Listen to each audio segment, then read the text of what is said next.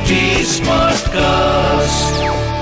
आप सुन रहे हैं एच डी स्मार्ट कास्ट और ये है फीवर एफ़ प्रोडक्शन ये है the Fever Folk Project project RJ Piyush के साथ।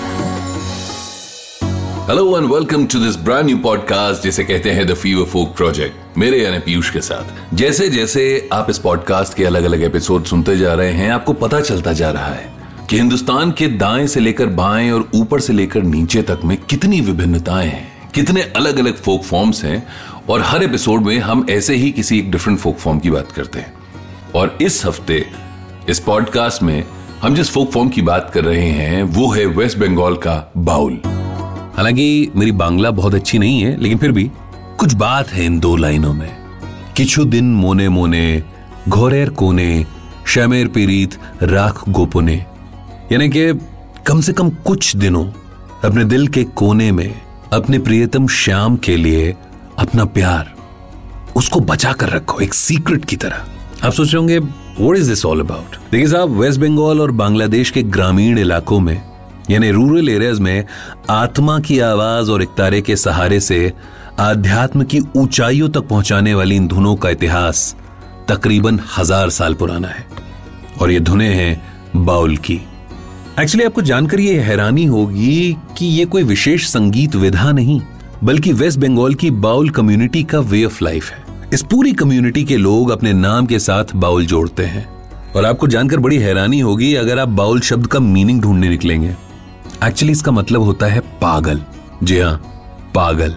ये शब्द अगर आप सिविल सोसाइटी में इस्तेमाल कर लें तो people will actually school you for this बड़े तो संगीत है म्यूज़िक है, जहाँ पर हर कोई मस्त होकर के अपने दिल की आवाज़ को ऊपर वाले तक पहुँचाने की कोशिश कर रहा है। बाउल गीतों की असली खूबसूरती इस कम्युनिटी की फ्री स्पिरिटेड नेचर की वजह से है। ये सोसाइटी के बनाए नियम, कायदे और कानूनों में खुद को नहीं बांधते जैसे कि नॉर्मली लोग कहते हैं कि human body is the temple of God Baul people actually believe it वो अपनी बॉडी को ही सबसे ज़्यादा इंपॉर्टेंस देते हैं, क्योंकि उनका मानना है कि ये जो ह्यूमन फॉर्म है, ये यूनिवर्स का एक यूनिट है, और हर एक यूनिट में ईश्वर का वास है, और ये मानव शरीर ही परमात्मा तक पहुँचने का एकमात्र साधन है। The Baul people celebrate this life through their songs यूँ समझिए कि ये इनके लिए मेडिटेशन का एक तरीका है। ये बाउल गीत ये खुद बनाते हैं, रचते हैं और गाते हैं। और देखा जाए तो इन गीतों के शब्दों में एक रहस्य छुपा हुआ है। इस रहस्य, यानी कि गहरे छुपे अर्थ को आपको खुद में समझना होता है। और जिस दिन आपने ये समझ लिया, बॉस, आप हो गए फ्री माना जाता है कि बाउल संत और फिलोसोफर लालोन फकीर, जिन्हें लालोन शाह भी कहा जाता है, वो बाउल गीतों के राइटर थे। आज के दौर में जब ये कम्युनिटी वर्सेस वो कम्युनिटी ये कास्ट वर्सेस वो कास्ट ये सब चल रहा है Lalon Shah is an exemplary example जिनको फॉलो किया जा सकता है। क्योंकि उनका मानना था कि बाउल लोग किसी भी कास्ट क्रीड फिलोसफी रिलीजन से एकदम परे हैं। मेरे ख्याल से उनसे ज़्यादा प्रोग्रेसिव सोच किसी भी जमाने में पाना थोड़ा सा मुश्किल है।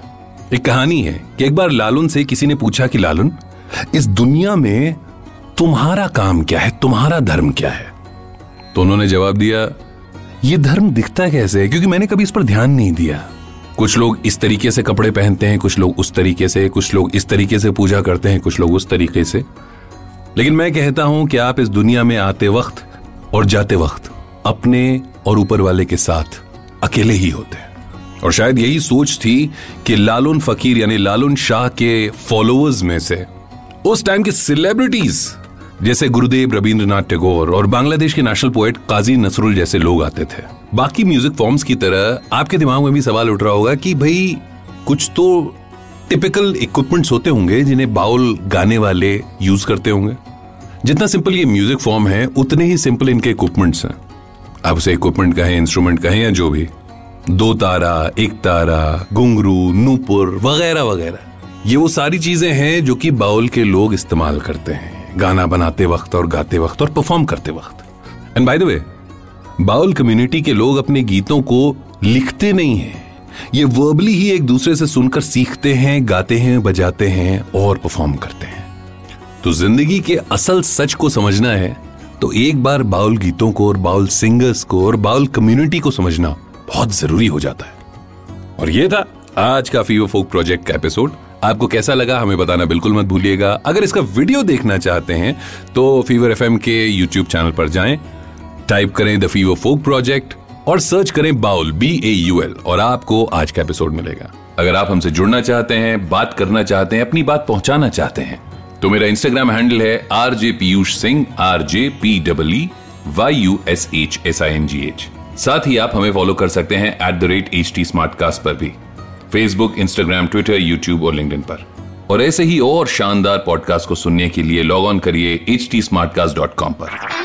आप सुन रहे हैं एच डी स्मार्ट कास्ट और ये था Fever F M production H Smartcast